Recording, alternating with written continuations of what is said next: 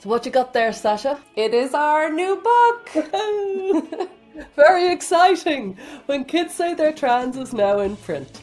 And this is a book for parents who want their children to flourish, but who don't believe that social or medical transition is the best route for their health and well-being. And we think parents know their children better than anyone, so this book will give you the confidence to trust your instincts and also offer you some practical tools so you can be more effective in helping your child. So please visit our website, whenkidsaythey'retrans.com, to order your copy today. Hi, Stella. Hi, Sasha. How's it going? It's going well. Uh, we had a guest on today that we've been wanting to have for a very long time. Yeah. Corinna Cohn joined us.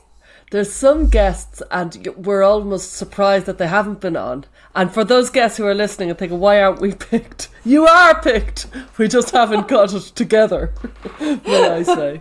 Yeah. yeah, Yeah. for sure. And I mean, Corinna's the co-host of the Heterodorks podcast, which is an amazing program with Nina Paley. And um, today, you know, we end up talking about Yeah. Corinna's arc of like experiences around gender, transition, and then kind of coming to a place of futility, realizing like actually you can't change sex. And Corinna described this really interesting process where as a boy, Corinna thought, once I have this SRS, that will be like the end of my transition. I'll officially be a woman and I can move on with my life. And of course, discovered that that's not really how it works and that's not how reality works. Um, And this this is a key, as we say in the in the in the in the podcast. This is a key aspect of mental health, where so many people, for example, anybody who has had anything to do with addiction, they think, uh, for example, I'll just drink beer. I won't drink top shelf. I won't drink spirits. I'll just drink on the weekend. I won't,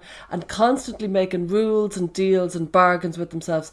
And it sounded very similar the way uh, Corinna was like when this happens, when that happens, when I get it right, always. And then one day coming to this yielding, this powerlessness, I, I, I can't keep on fighting. I've come to the end of the Yeah. road and now I'm turning back to, to reflect on it.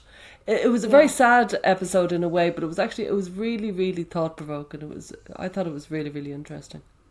Yeah, we also talked a little bit about Corinna's testimonies and legislation and how things are going in America. So it was a really timely and great episode. Yeah. And uh, we'll just read a little bit more about Corinna. So, Corinna Cohn is a writer, podcaster, and activist from Indiana. Corinna was diagnosed with gender identity disorder at age 15 and underwent surgical transition at age 19. In 2019, Corinna became involved in patient advocacy and in 2022 began organizing to support legislation that regulates gender medicalization with minors. Corinna has met with legislators and given testimony in Indiana, Texas, and Ohio, which you'll get to hear about in just a few moments. So here's our conversation with. I just want Oh, to say that, uh, yeah, yeah. sorry. Uh, Corinna will be speaking at the conference, at, our, at the Oh. GenSpec conference in Denver, about this subject, about political organising. And she's been a powerhouse, phenomenal, phenomenal level of um, legislation and impact Corinna is making. So we'll listen Yeah. to it now. Hi, I'm Stella O'Malley, a psychotherapist in Ireland. And I'm Sasha Ayad, an adolescent therapist in the United States. Through in depth interviews, personal stories, and psychological exploration, we probe the gender landscape within contemporary culture. and we consider the implications of prioritizing personal identity over other aspects of the self. This is the thinking person's take on gender. Join us as we look at gender from a wider lens. Hi, Corinna and Stella. Well, hello, Corinna. Hello, hello. It's good to see you on the screen. Yes, Yeah. in live, I get to actually talk to you rather than just being like, "Oh, that was an amazing comment." You can actually respond to me now. The last time I saw you in person, we were having to speak at each other with raised voices because we were in a busy restaurant. Yes, and through the sides of our mouths because you were Yes. to my left, and I was like, "Hi, Corinna." That's how it went. But that sounds good. Um, we're we're so excited to have you. We have a lot of interesting things we'd love to talk to you about. Um, we we were kind of talking before. We think some of our audience may know you, some may not. So maybe we can just kind of talk about your story in terms of like your gender identity, your transition, and how you became disenchanted with the whole thing. So, would you be willing to kind of start us off there? Sure. Um, like a lot of other boys who seek transition, I was one of those weirdo kids. I, at a younger age, like kindergarten and first grade, had mostly female friends and uh, played on the monkey bars with them. And after a little while, the adults would um, really push me to keep from playing with the girls and, and form more uh, friendships with boys. And that didn't go super well. Uh, I was one of those kids that was always picked on. I had uh, probably, in retrospect, I had some sort of um, social. How would you call it? So I was I was behind socially. I was one of the younger kids in my class. I have a, a birthday in June, so I was at that time I was probably, uh, if not the youngest kid in the class, one of the youngest. And I was just socially behind. Mm. That made me awkward, made me sort of a a pain for other kids, and I was bullied a lot. And by the time I was uh, towards the end of that uh, elementary school phase, I was really starting to ideate about being a girl. I thought that a lot of my problems could be solved if I didn't have to try to act like a boy or be a boy. And if I could go back to the period in time where or that where I was able to have like friendships with girls, that that seemed like uh, it would be a lot easier to for that to happen. And then um, as I got into middle school and high school, that ideation got very intense, and I started developing uh, crushes on some of my male school mates, and just uh, it, it it was not a great thing to go through. So at the time that I was 15 years old, I told my mom uh, finally that I wanted to be a girl, and she had sent me to a psychologist who was a child psychologist who I had seen at an earlier period because of some of these um, problems when I was in the, in that uh, first, second, third grade period. And she diagnosed me with what was then called gender identity disorder, and that some of the family dynamics at the time were probably contributing to my uh, lack of self-esteem or or being able to relate to to my sex. And my parents stopped me from seeing her, and uh, so I was basically left on my own from that point forward. But when I was 17, I was one of the very early internet users uh, when it was getting popular. Uh, this is before the World Wide Web existed, and I found a community of trans people online that finally was a community that understood what I was going through. They helped me understand what it was to be trans. They gave me a lot of affirmation and support. And it was uh, a community or a family that I didn't have in the real world. And from that point forward, gaining access to uh, hormone replacement therapy and being able to find a surgeon that those that was just made very very easy.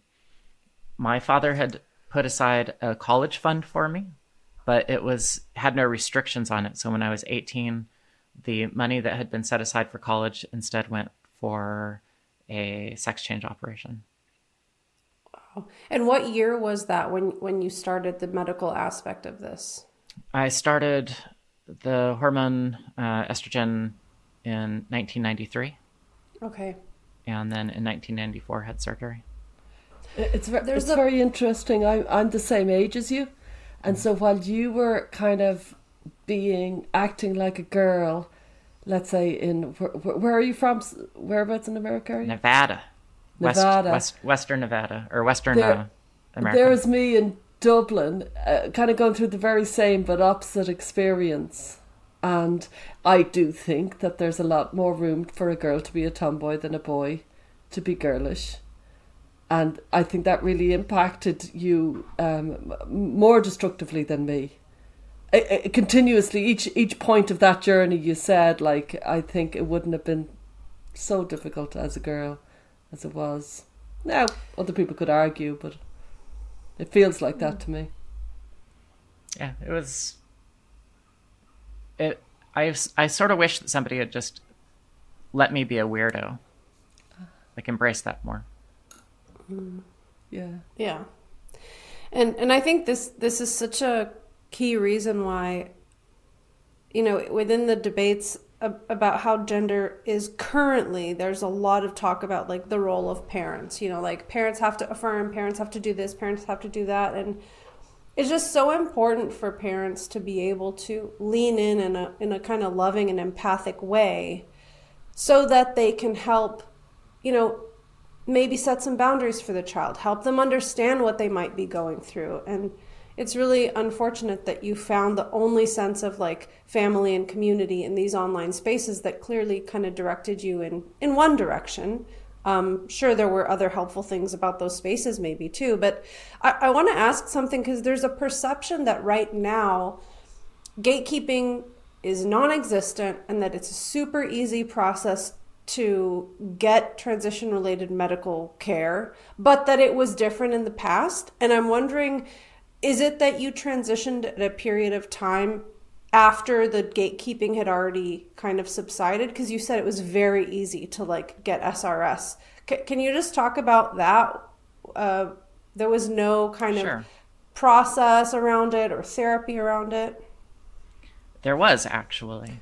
okay So back in 1993, 1994, when I was starting this, there were fairly rigid controls about who could gain access to medicalization. There was a process that was back then called the real life test, which required that you live in your target gender role for an amount of time before starting medicalization, which because my psychologist had been working with me since I was a child, basically. She felt comfortable short circuiting that a bit. So instead of having a, a one year real life test, mine was closer to about six months. And then she wrote a letter for the endocrinologist to start estrogen. And the endo- endocrinologist would not have prescribed anything just on a, a informed consent basis. Uh, the letter was required.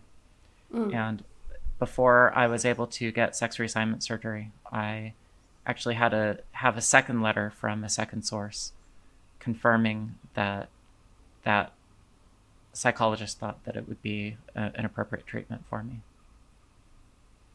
Um, n- not only that, though, it's interesting because this was the 90s where testosterone and estrogen were just coming in as kind of the hormonal representations of, of femininity and masculinity. And you were right at the cusp of that because you got sex, ex- for you, by the sounds of it, sex reassignment surgery was the only way, or certainly the main event. While had you been born 20 years later, it would have been estrogen. It would have been all about estrogen, and you know the surgery. I, I've met enough, you know, young people to know the surgery is in the distance, but it's not the main event when they're eighteen or nineteen. But for you, it sounds like because of the cultural context, Yes. it, it was very targeted towards that. in Different the times. 90s so it, it wasn't until i'd a- after i'd had surgery and a couple of years later before i heard the term transgender being used commonly Yeah, the before that it was two categories. There were cross-dressers and transsexuals.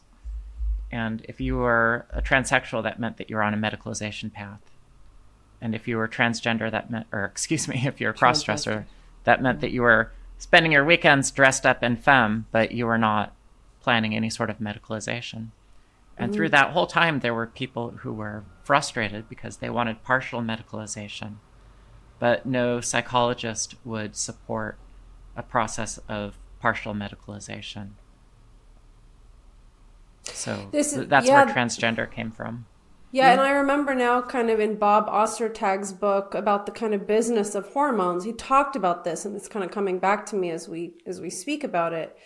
And you know, in one way we could say that the early intervention with hormonal you know, interventions has obviously become much more easy to access. But if we look at it from a different angle, we could say the move from SRS being like the main thing to giving people time with hormones it could be a move in a better direction Yeah. because there are some reversible aspects of what it's like to take hormones and so i think that's positive and even when i hear like for example non-binary identified kids saying well i think i just want to take T for six months and that's all i want to do even though from like a different perspective, I could easily say, wow, why would you want to do this? Like, it's not going to really solve your problems. But on the other hand, it's like, well, that's probably much better than going all the way down the most radical medical pathway very quickly. So that that's um, I, I I can imagine that that was like you as a young person. I can imagine not being at all prepared for what you were embarking on. And and I remember in some of the pieces you've written you talked about really not having had like much exploration of your sexual orientation or like real life experience with dating and relationships and love so were you were you feeling any ambivalence about the surgery or were you like i know this is the right answer like how certain did you feel at the time and then i guess what happened after surgery you were 18 at the time 19 when I had surgery. 19 okay I was under a mistaken belief that transition is something that has a, a finite ending point. So I saw surgery as being the end of transition, and then I could just go on and live my life normally. Yeah. But every experience that you have is contextualized through all of your experience, past experiences. So when you get into your mid or later 20s and your friends are starting to have children, you're you're not saying to yourself, "Oh, I'm a a woman who can't get pregnant." You're saying, "Oh, I'm a male who is looks looks like a woman who's trying to be a woman, but I I can't relate with the experiences that are are happening as as my friends are starting families. And I can't even relate with the experiences necessarily of my friends who aren't having families because that's a choice. For me it's not. Mm. Then later in life, like every experience that that you have, it is all through this fact that you are not a member of the sex that you are trying to impersonate. So transition doesn't end because everything that you're encountering after that point has to be understood through the fact that you are a transsexual and not not a member of the opposite sex. Was that a realization that you started to experience or have when you saw your friends having kids? Like, was that what kind of shook your assumptions? Yeah, uh, there's. I'm sure there's either something biological happening or something psychological happening, but there's something about holding a baby past a past a certain age Yeah. that when you hold the baby, there's something in your brain that's like, "Oh my god!" yeah. Um, and uh, you know, when you're when you're a kid, you think babies are annoying and and stupid, but at some point in adulthood, they they they become uh, miraculous oh. and and uh, yeah, that that was sort of an alarm going off in my head. A- another part of, of your story that I often wondered about, and was that I wondered w- were you kind of maybe naive at nineteen, where you thought you could go and become a woman and have a conventional life. I wondered, mm-hmm. and m- maybe over the next 10 years you realized I've I've put myself out of that that path rather than I've put myself into that path. It, I'm talking about love, falling in love and things like that. That's exactly right. It takes a while to come to terms with that too, because there's a, a lot of trying. Like, what am I getting wrong? I did everything the right way. Um, I'm supposed to be a woman now. Why why isn't why isn't this working correctly? And it, it's sort of funny to me because in, in, over the last 10 years as I talk about these issues very openly mm-hmm. in public, I've had a number of people say you're self-hating. Mm. And I did go through a process of very intense self-hatred, not because I had transitioned, but because I wasn't able to complete the transition because I had started this thing and, and whatever I needed to do to get to the end of it just was not happening. And I, I felt very alienated from other people. I felt like uh, subhuman at, at times. And at other times, I felt like I was watching everything happening from uh, uh, like above because I was so far apart from it. Like I could see how relationships between men and women were progressing around me. And without being able to really connect to either of them, I, I had sort of a privileged position beyond mm. it. You know what I mean? Mm. Maybe not. Well, I, would like to ask what you mean when you say, like, I couldn't complete my transition because of this kind of out, outsider role. But do you mean that you just couldn't commit to really like believing you were a woman, or what do you mean? So during the my 20s and early 30s, I had a number of relationships. And a component of those relationships, I would be told by my partner, regardless of the partner, uh, you're a beautiful woman to me, and you, you always have been and will be. And that just like jars mm. because I I haven't always been. And that's what mm. my partners would need or expect. And I just realized that I was not ever going to be able to have I couldn't have physical intimacy very easily because the surgery does not produce a fully functional vagina. It produces something that's uh, has some physical uh, surface level yeah. similarities, but it's not the same thing. And so, sex, uh, having sex with um, my neo vagina is painful instead of pleasant. I know it's not that way for everybody who's had the surgery, but it's still pretty common outcome. So, physical inti- intimacy was difficult, and emotional intimacy was difficult because my partners knew that I was trans, but really I think for them, they really needed me to play the role of being a woman instead of acknowledging what makes me different as a transsexual. It's it's really a, a sort of a toxic element in a relationship, and I, yeah. I I just never felt like I had intimacy with a partner. Yeah, and and I think this really brings up the point about how do we define self hating? Because I think the current narrative around gender is that if we can just keep lying to trans people to make them feel better, and we can just say, you've always been a woman, you're exactly a woman, trans women are women, then that's an attempt to kind of cover up the acknowledgement of like, there's something different about me. Like, yeah, I had this experience. It doesn't make me less than as a person, it doesn't make me morally bad, but to pretend as though there's no difference or that you haven't even had the complicated experience you had with a medical process and surgery and like changing your body in that way. To me, that feels more self hating. Like it's a denial of what you've even been through.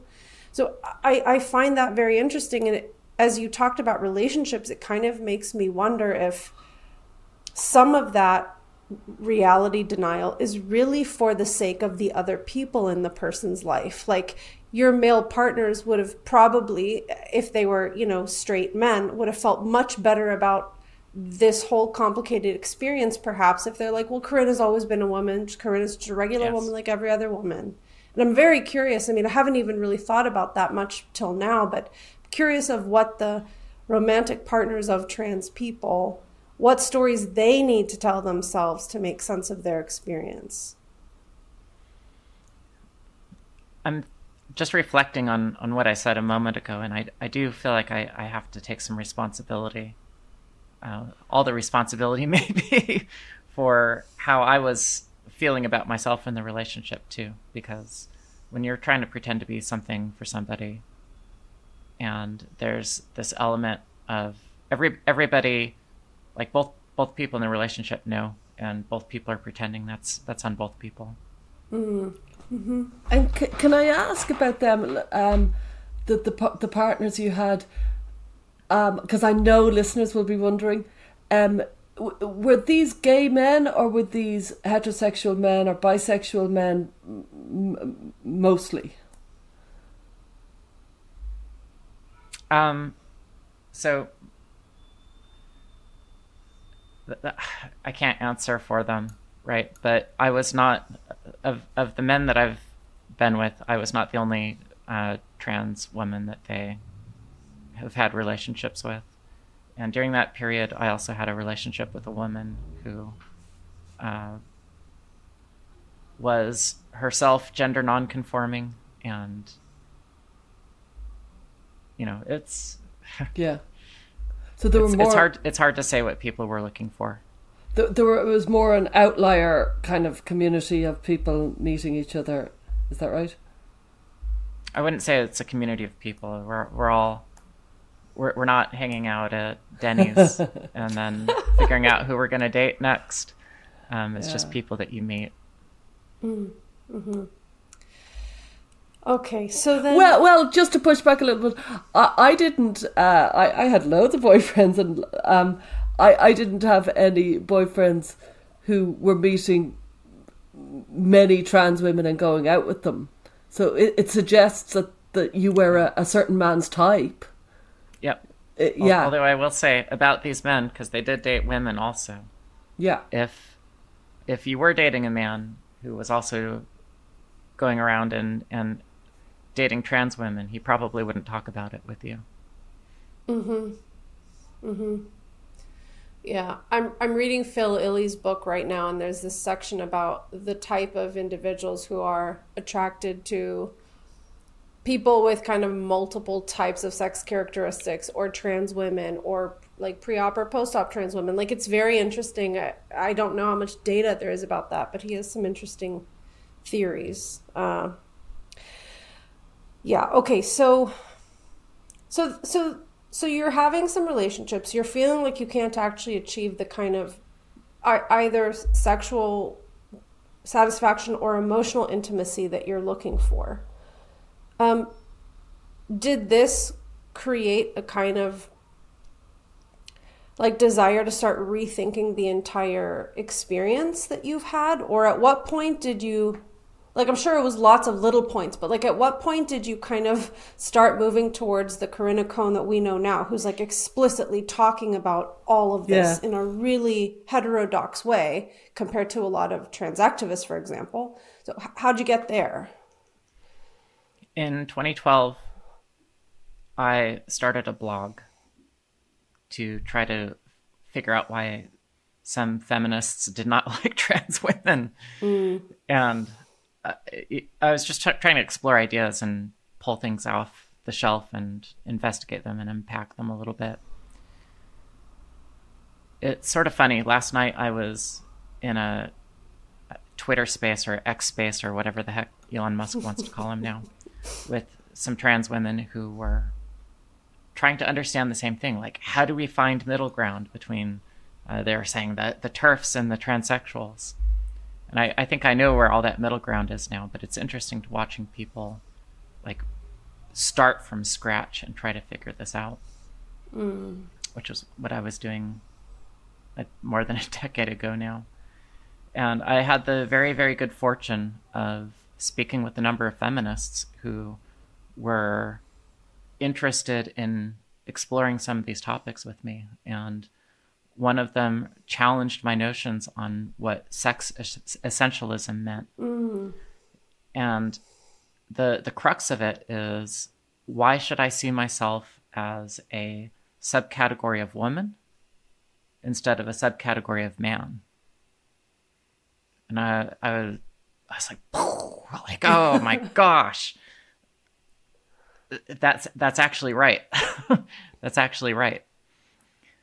And I, I was co- like, I, I had a lot of coping time after that to try to unpack that because that's actually a, a huge epiphany to, to take on at once when you've been living in a, a state of uh, dreaming or a state of delusion for so long. So, so that epiphany got me down this road. It's it's all incremental after that. And were there many along with you? Because you, you were, was there many trans women going down that road with you, or were you on your own, striking out, going west? There have been a few people that have participated in this sort of journey. I will say that it seems to be a form of torture for some people. Oh, Yeah. uh, Yeah. because I don't I don't mean this in an unkind way, but I just have to say this for it to make sense.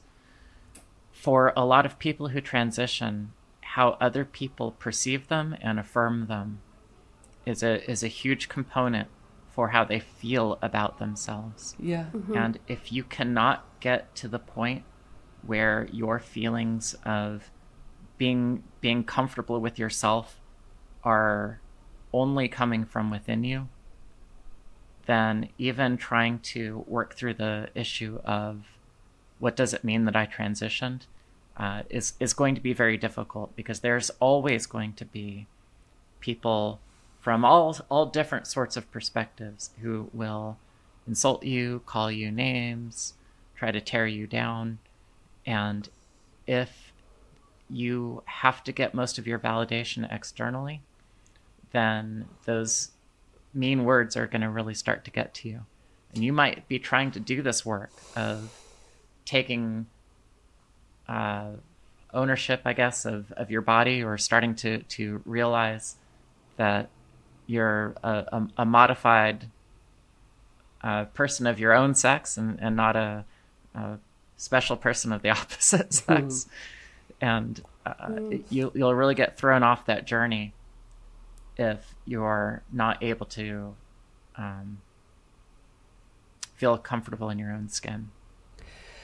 how, how did well I, I feel like i want to ask two questions part of what i want to ask is like i've noticed that the way you think is very very logically consistent and i i'm aware that i think you work with computers or technology at some capacity and it reminds me a bit of like the helen joyce mathematical way of thinking like it's very logically consistent. Do you think that that played a role in your ability to get there with like well external locus of control? I can't actually base my happiness on others therefore the only option i actually have is this. Like do you think that there was a connection there? Because i every time i hear you think through these things that it just makes so much sense the way you organize your thoughts and i'm wondering if your background or your personality or just like if you can say anything about the connection there I wish that I wish I could say that there was some sort of connection between working with computers and being able to get through these very fraught emotional and identity issues logically. I think it's just uh, coincidental. I think it's just a personality quirk. I'm not sure how much of this can be trained past a, a certain level of innate uh, inclination. But one of the things I hope is that by being very visible as I go through some of this process and articulate my thoughts in through podcasts and, interviews and, and my own writing, that there will be something for other people that have been down this path to relate to, to give them some sort of assurance that they're not the only person who's processing these types of issues and that there's a way to, to do so that at least can um, bring you towards a, a more peaceful state. We hope you're enjoying this episode of our podcast. We work very hard to maintain high quality content for the show. To take an even deeper dive and support the show, join our listener community for access to exclusive content, practical tools, and resources supporting gender and identity exploration. We're so grateful to our sponsor, GenSpect, an international organization which offers an alternative to WPATH, providing a range of education, resources, and supports to anyone impacted by gender distress. GenSpect unites many different organizations globally and gives voice to thousands of previously untold stories. For more info, visit genspect.org. And thank you to our sponsor, GETA. GETA is an association of therapists who believe that individuals experiencing gender related concerns ought to be treated using a whole person approach. We connect like minded clinicians, provide educational resources and training, and help people with gender dysphoria find the right help. Visit GETA at genderexploratory.com. And now back to the conversation. And can I, can I just say something like uh, you know you, you you strike me as a truth teller as as maybe the the human trait that has propelled you this direction. And when people go through terrible hardship they very understandably and often very justifiably blame others. And so arguably some people in your very position thought society needs to change and recognize me as a woman and then everything else will unfold properly. And you uh, and others like you said, no, actually, I've got myself into something here that isn't really working out, and I need to seek the truth. Uh, uh, and that that's a striking difference, and I, I would say the majority of people would prefer that um, would prefer to see the blame elsewhere rather than within. It's very, very, very hard to think maybe I shouldn't have done this, and maybe there were other roads I could take. Well, it took me at least 15 years to start being comfortable enough to, to, to, to be in that space. So if you'd caught me in my mid or late 20s, yeah, I would have blamed other people. Mm-hmm. mm-hmm.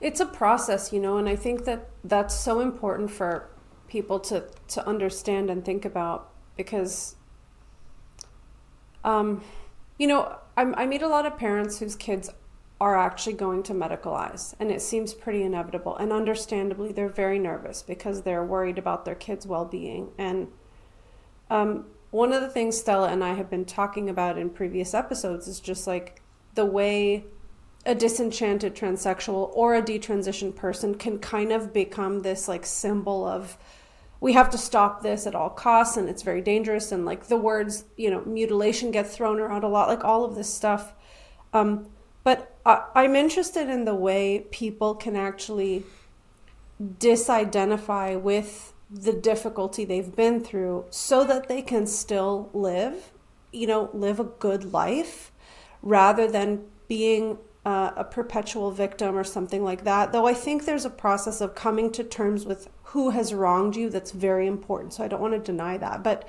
we, we were talking a bit in Killarney about like this disidentification and i think that's very interesting and, and i'm wondering if you can talk a little bit about through your many many decades journey like how, how have you gotten to where you are now which is an acknowledgement of things that weren't quite right maybe things that you didn't quite understand but also like being a full person living a full person life I'm going to do my best to answer that. I know it was like a long rambling question. it, it, it wasn't actually. It's it's that you have previously had a guest on Gender a Wider Lens who used a concept that I wasn't familiar with until I heard her talk about it. But it was the woman who had been trying to transition her younger sons. Mm. Oh yeah, Rose. Rose. She brought up the concept of futility. And the way that she was describing it, it's a type of. So you, you get into a, a mode where when something's not going right, you're constantly bargaining. If, if only this, if only that, things will change, things will get better. I can improve the situation. Yeah I can I can make something yeah. out of this. Um, there's there's still something that can be salvaged and she said no there's uh, you give up everything and you realize that it's futile. And that that's actually an important thing to be able to achieve is an understanding of that something is futile. Because sometimes you have to give up in order to grow. This thing that you thought was possible or achievable you have to give it up well, well Yeah. th- this is a crucial part for a lot of people's reckoning around mental health. Let's say with addiction, number one, if you're going to get out of it, is a yielding to I'm powerless over this. I, I, I, I, I can't. I, I've no, I've no more road left, and I have to yield to the fact that this is not the right road, and I have to go elsewhere. And it sounds incredibly similar the way you're talking there. I'm glad that you. I, it was I Rose who came up with the concept, but I, I'm so glad that I listened to the conversation because I think futility is really the the idea that I had to to understand. Hmm. I didn't have a name for it. I had to figure it out on my on my own. Oh, wow. But the futility that you cannot change sex and that you can't be in society, even if you look incredibly like a member of the opposite sex, you can't be that thing. You have to give up. You have to give up trying. So what you can do, it's not it, it is not futile to realize that other people may take you to be a member of the opposite sex or for you to have experiences in the world that have uh, some uniqueness both fr- from your, your natal sex and, and your, your target uh, thing that you're trying to blend in as like you can you can have experiences in the world as a transsexual or as a, a as a trans person. Um, you just cannot have the experiences that the member of the opposite sex has. Yeah. and, and just giving that up and saying okay that's this is i'm having a unique experience. I'm not having a, a common experience just a unique one. I'm sorry i don't know that that answered No. your question but when you're asking it i was thinking about how that Yeah, and I, I mean, I think you're so right in terms of like the futility that you perhaps arrive to when realizing like I can never actually become a literal woman. But then there's also kind of another step because you become really disenchanted with the whole gender identity concept, the way the medical model works around it, uh, the idea that you were a woman, like you're you're kind of over all of that yeah. But but I also don't see that you've jumped into like um kind of a self-denigrating place around like the surgery that you've had for example which I think to the outside observer who's not been through that I think it's hard for people to understand like how you can recognize intellectually the things you recognize. And then also you do have now a body which is very different and it doesn't fit into categories and there's probably some pain involved it's not this kind of typical body. So um, there's also kind of a probably a futility that goes along with like well i've had that medical experience now. What do i do now? Like how do i just live my life now? Um, and i think it's important because i think people who are either detransitioning or feeling very kind of disaffected about their medical experience they don't know where to go and they see these very polarizing views in the, the world which is like either prevent this from happening at all costs or if you've done this you're damaged. And i don't think that that is a helpful binary. So can can you just speak to that for anybody who may be listening who is in that kind of very ambivalent place? It's going to be very tempting to feel a lot of regret and pain over how your body has changed. And you'll, you're gonna you're gonna feel a lot of self recrimination probably because you were the instrument that caused that to happen even though there are enablers all around you profiting Yeah. from from those changes. You are the person who who caused them to happen. And the only thing that I can say is there there there might be like physical pain or physical disability that's associated with some of these changes. That sucks. Um, but what I would say is that being in this world is a, an, a unique oh. and miraculous opportunity. The fact that we are these weird little creatures crawling around on the planet who get to enjoy sunsets. Yeah. And in my case, get to start the day with a cup of coffee, which is wonderful, and end the day with uh, some chocolate, which is wonderful. and and that I get to watch my goddaughters grow up and, and learn and become amazing women. Oh. And th- that I get to have these friendships. Like these are all incredible, unique things. And you're going if you've changed your yourself, trying to change your sex, um, you are going to have pain and you're going to have recrimination, but you cannot let that stop you from building relationships with people and being part of the world. You've you've got to accept that what has happened has happened and you're just going to see the world a little bit differently and experience it a little bit differently.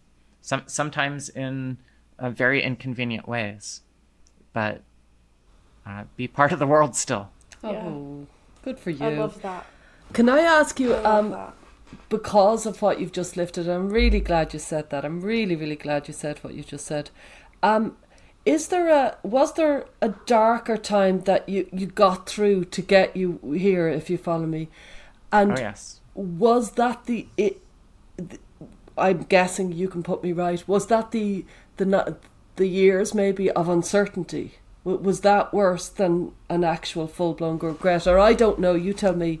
When is the kind of most difficult because I'm very aware people listening will be thinking, is this getting worse? What is the worst? What is the nadir of this? And then I think people start making sense of, of where they're at. The hardest part was understanding that I had to give up. Yeah. And and it's if you haven't been through it, it's hard to find the words to describe it, but you strive and strive and strive, and every failure feels like it is because you were a failure of, failure of a person, and not because you're just trying to do something impossible. And you, you just have to give up before things get better.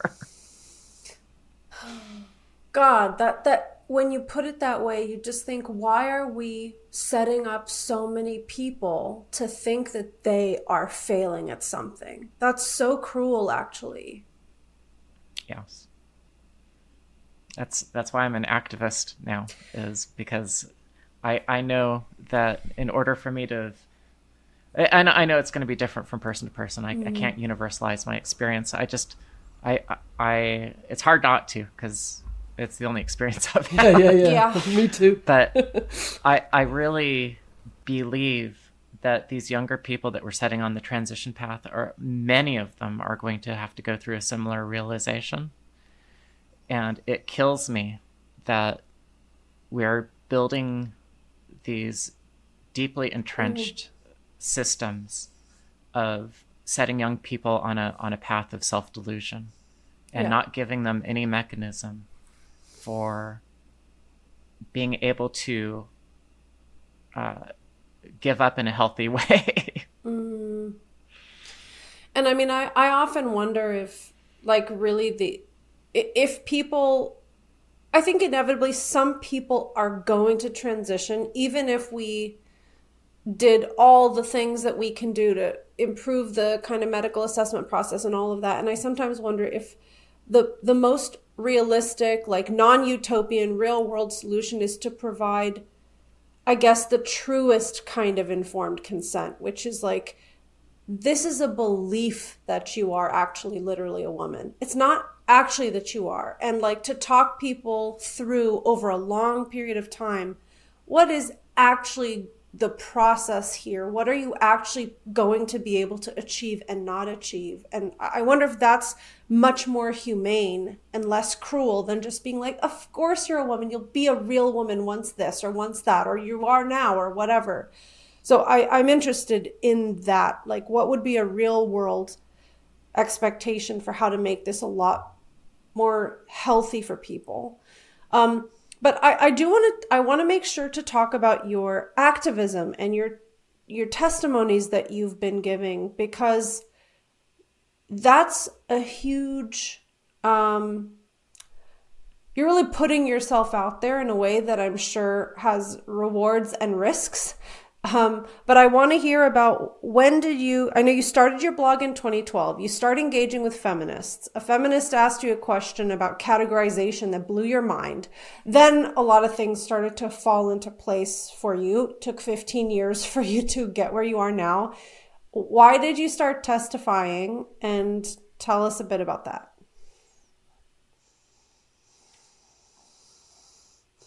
sometime after 2016, there was a noticeable change in the collective goals of the trans community. At some point, being trans stopped being about trying to assimilate into the world as your target sex, and it became really about the identity itself. So, be, being visibly trans in the world started becoming a, a much greater value than blending in and, and becoming invisibly a, a member of, of, of society. Along with that has been a lot of major policy changes that have meant that are designed to conflate gender identity with sex, which is really crazy in mm-hmm. a lot mm-hmm. of ways mm-hmm. because you have now you have people at, at the highest levels of policy sincerely saying that if you feel like a woman, you are a woman, regardless of what you look like. We're asking that people in democratic societies forget what they know about sex, even their own experience with sex, and just trust everybody that their declaration of what their sex is is actually their sex. And it keeps incrementing it, it keeps ratcheting it up. Well, I think that that's actually bad for all sorts of people, including trans people. Because the more that we entrench these ideas that your sex is what you declare it as, it makes it a lot more difficult for people to come to terms with the reality that their sex cannot change. So I've seen examples, many, many examples over the last seven or eight years of people saying, well, my driver's license says female on it now. That means I'm a female. I know. My passport says female. That means I'm a female. It's it's really crazy because these are legal fictions. These are accommodations that are made from people trying to do a kindness to people who, who who've been trying to blend into society as the opposite sex, so that it's a little bit easier for them to do that it, they were not these accommodations were not designed to help somebody enmesh themselves deeper and deeper into a delusion. But that seems to be how they're being employed. A few years ago, a number of lawmakers in mostly red states started putting together legislation to clarify the differences between sex and gender identity in law, mostly around the issue of girls and women's sports initially, but also in some other categories like bathroom access or facility access. And when the legislation came to my home state of Indiana, I decided that this would be an opportunity for me to go and speak publicly in support of legislation that restricts the participation in women's and girls sports to women and girls. So at the time, I reached out to a feminist activist group ahead of giving any testimony and said, I know that you support this bill. If I go out and I give testimony in support of it, would that be helpful for your cause or or hurtful to your cause. And they said it would be great if you would do so. Please do so. Uh, so I did. The lawmakers were not expecting me to show up, and I had two or three minutes to make my case, so I tried to make the very best of it and emphasized that because I had gone through male puberty, that I had permanent advantages in women in sports, and that that was going to be the same thing for every child who, who went through androgenization. Uh, I, I, didn't mention it at the time, it, it, wasn't the right context, but when you're taking these girls and putting them on testo- testosterone, they're also going through mm-hmm. a process of androgenization. Mm-hmm. And it's, it's also unfair for girls who've been through uh, years of testosterone to compete with girls, right? So that's a, that's a weird middle case. Yeah. But uh, girls have, have every right to be able to compete in their own sports category. Mm-hmm. And that right was in, in the United States was enshrined in something called Title IX. And it kills me that under the auspices of of kindness to to people who have gender identities that they're trying to destroy Title IX. So it was it was important for me, and uh, not only because of my thoughts and concerns about the broader trans community, but also because of the girls in, in my family that I go out and I speak in favor of this legislation. And, so that started a ball rolling. And can I ask, as uh, the, the, the foreigner here, it, it, it, I was saying to you before we started that sometimes looking at America, it's it's it's impenetrable for starts because there's states yes. and there's this type of law and that type of law, and it's it's really hard. But also, it seems to swing wildly from banning all any mention of gender affirming care to um, um, prescribing a free for all, a free for all for for yes. young children, and so you, you you really it's very hard to get any sort of overview, even though I'm really quite immersed with this and I talk it a lot to people from America, it's very hard to get an overview of what way is it going over there, or is it just massively swinging from state to state? It is presently extremely polarized. The most Republican states, I think, have the right of the issue or on the right side of the issue. The most democratic states have a, a very knee jerk response to what the Republicans are doing. But I'll I'll, tr- I'll try to give just a quick overview for people who might be baffled by legislative politics in the United States. So beyond our federal government, which is based out of Washington D.C. and passes a lot of federal laws that that get pushed down to all of the states, there are 50 states that have all of their own com- complete from from top to bottom complete legislative frameworks. And because of something in the United States Constitution, uh, there's there's a couple of provisions, but states have a lot of latitude for developing and running their own regulatory uh, frameworks. As more and more instances of public detransitioners emerge, Republican lawmakers have been open to and sensitive to the idea, and I, I really believe that this is true, that there is a, a lack of responsible healthcare being provided by these gender clinics to yeah. these young patients, and that these Republicans have realized that without there being a good body of evidence available to ensure them or ensure the public that these procedures are helpful and necessary, that the better thing to do is to discontinue them for now or possibly permanently in, until such a time that there there's really any evidence at all hmm. that yeah. that these are effective. I have spoken with Republican legislators in, in multiple states who have a, a lot of empathy to the the young kids who are being transitioned because when uh, because these families do bring these children to, to meet with the Republican legislators.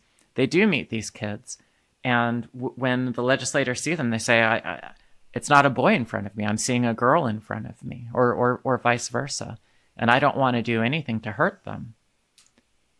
I, have met them. I, I, I've I've talked to the families, but when I I look at it from a higher level, and when I talk to the the detransitioners, and I talk to some of the dissident voices in the medical community, I don't I don't think that this is the right thing.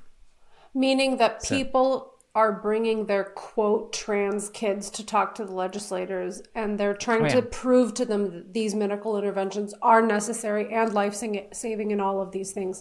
I, I see what you're saying. Yeah. Yeah. That's right. And you, and you make a good point, and I've heard Dr. Stephen Levine often say it. He says something along the lines of, I can't write you a letter to recommend puberty blockers, and equally, I can't not recommend puberty blockers. We don't know. You, you know what I mean? That, that there is no evidence. That, that the fact is, we don't actually know yet. We have to wait. Right.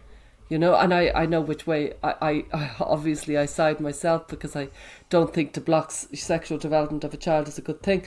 But it's a very good point that we don't. Mm-hmm. That nobody can be confident in something that doesn't have any evidence. Yeah. In the long term.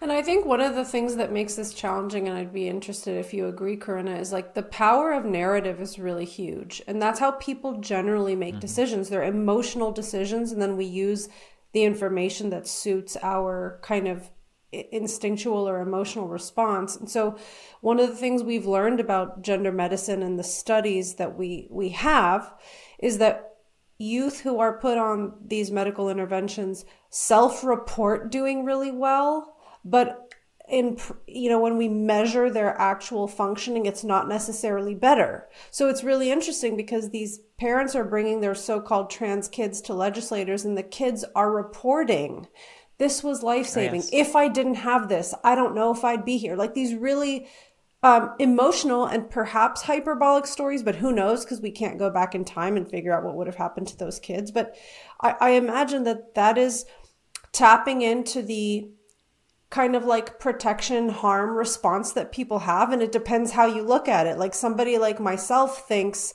well, the distress of puberty is required for you to actually get older and know yourself and perhaps make peace with your body. But then somebody else could easily look at that and think, look how happy this kid is reporting he or she is. You know, they are, they know themselves best. The parents know them best. So I know that for people on the outside who haven't really dug into the details the way we have, it's incredibly compelling. And I understand why legislators are in such a difficult spot.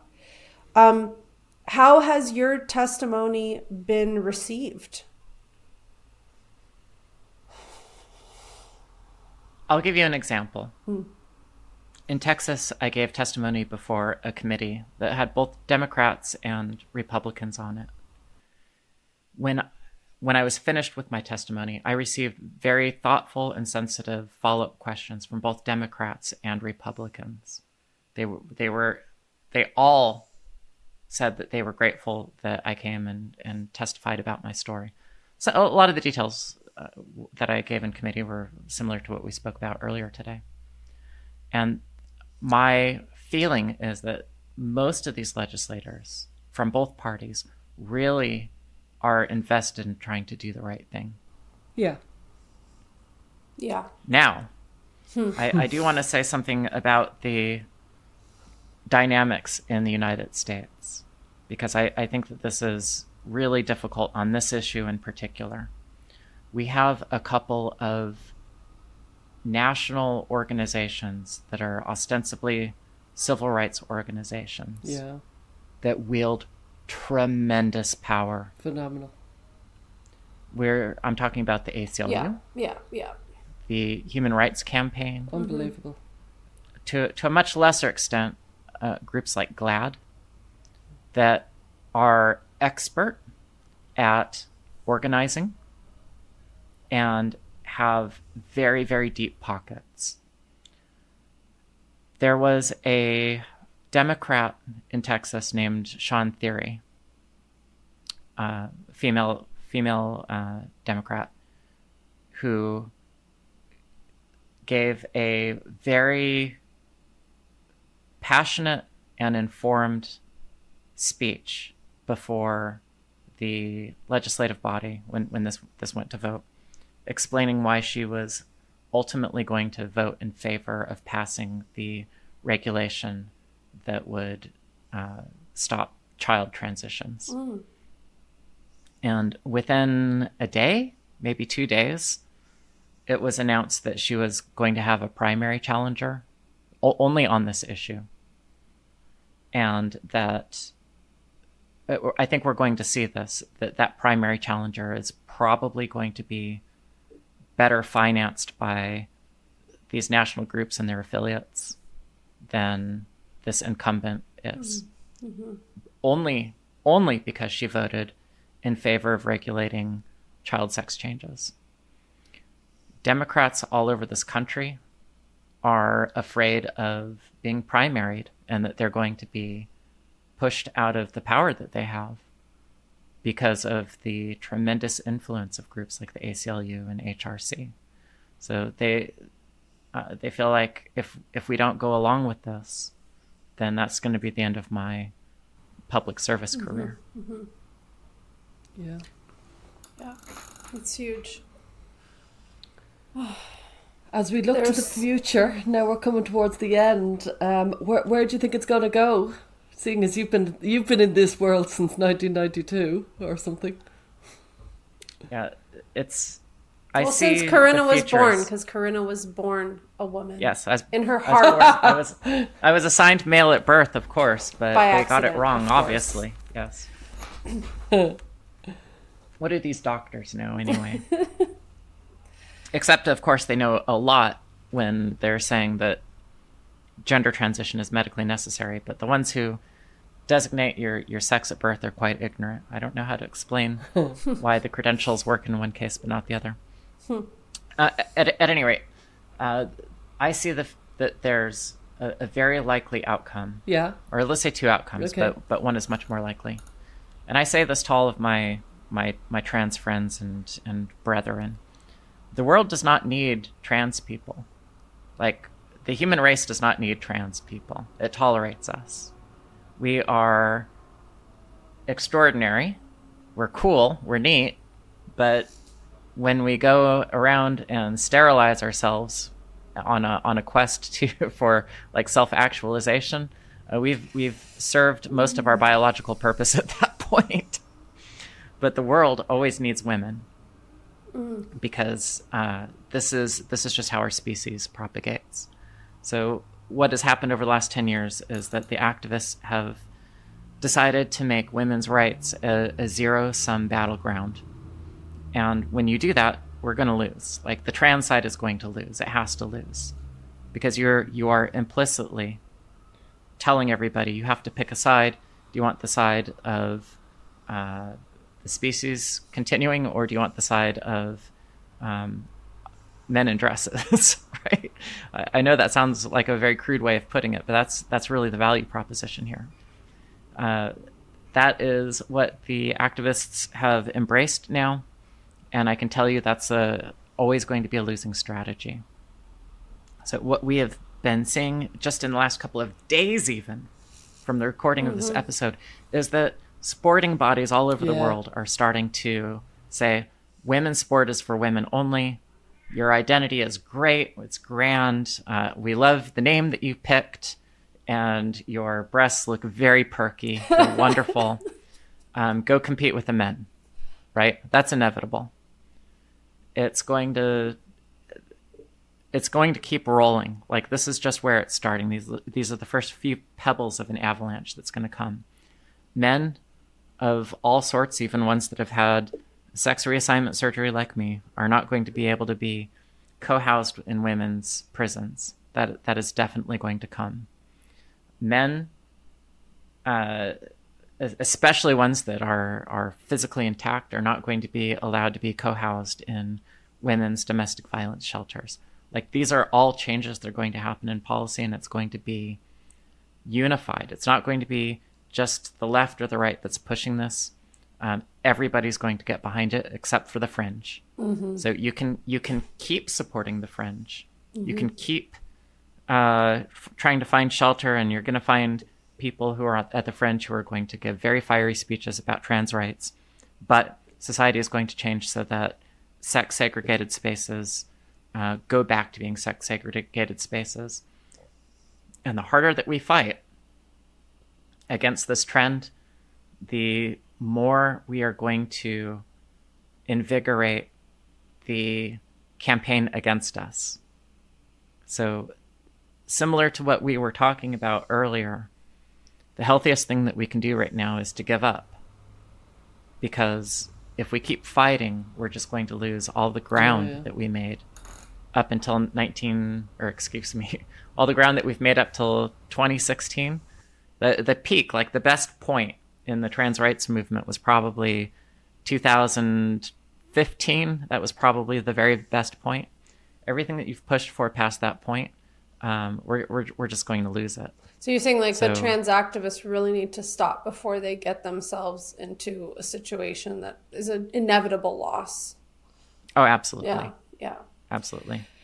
Well, brilliant reflections as always from Corinna. So we're going to keep you to ask you about how you talk about gender in your IRL life, in real life life. Very redundant.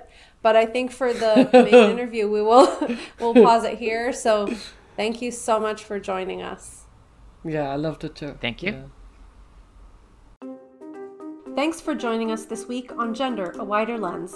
Listener support means a lot to us. If you enjoy the show, please like and subscribe on iTunes and leave a review.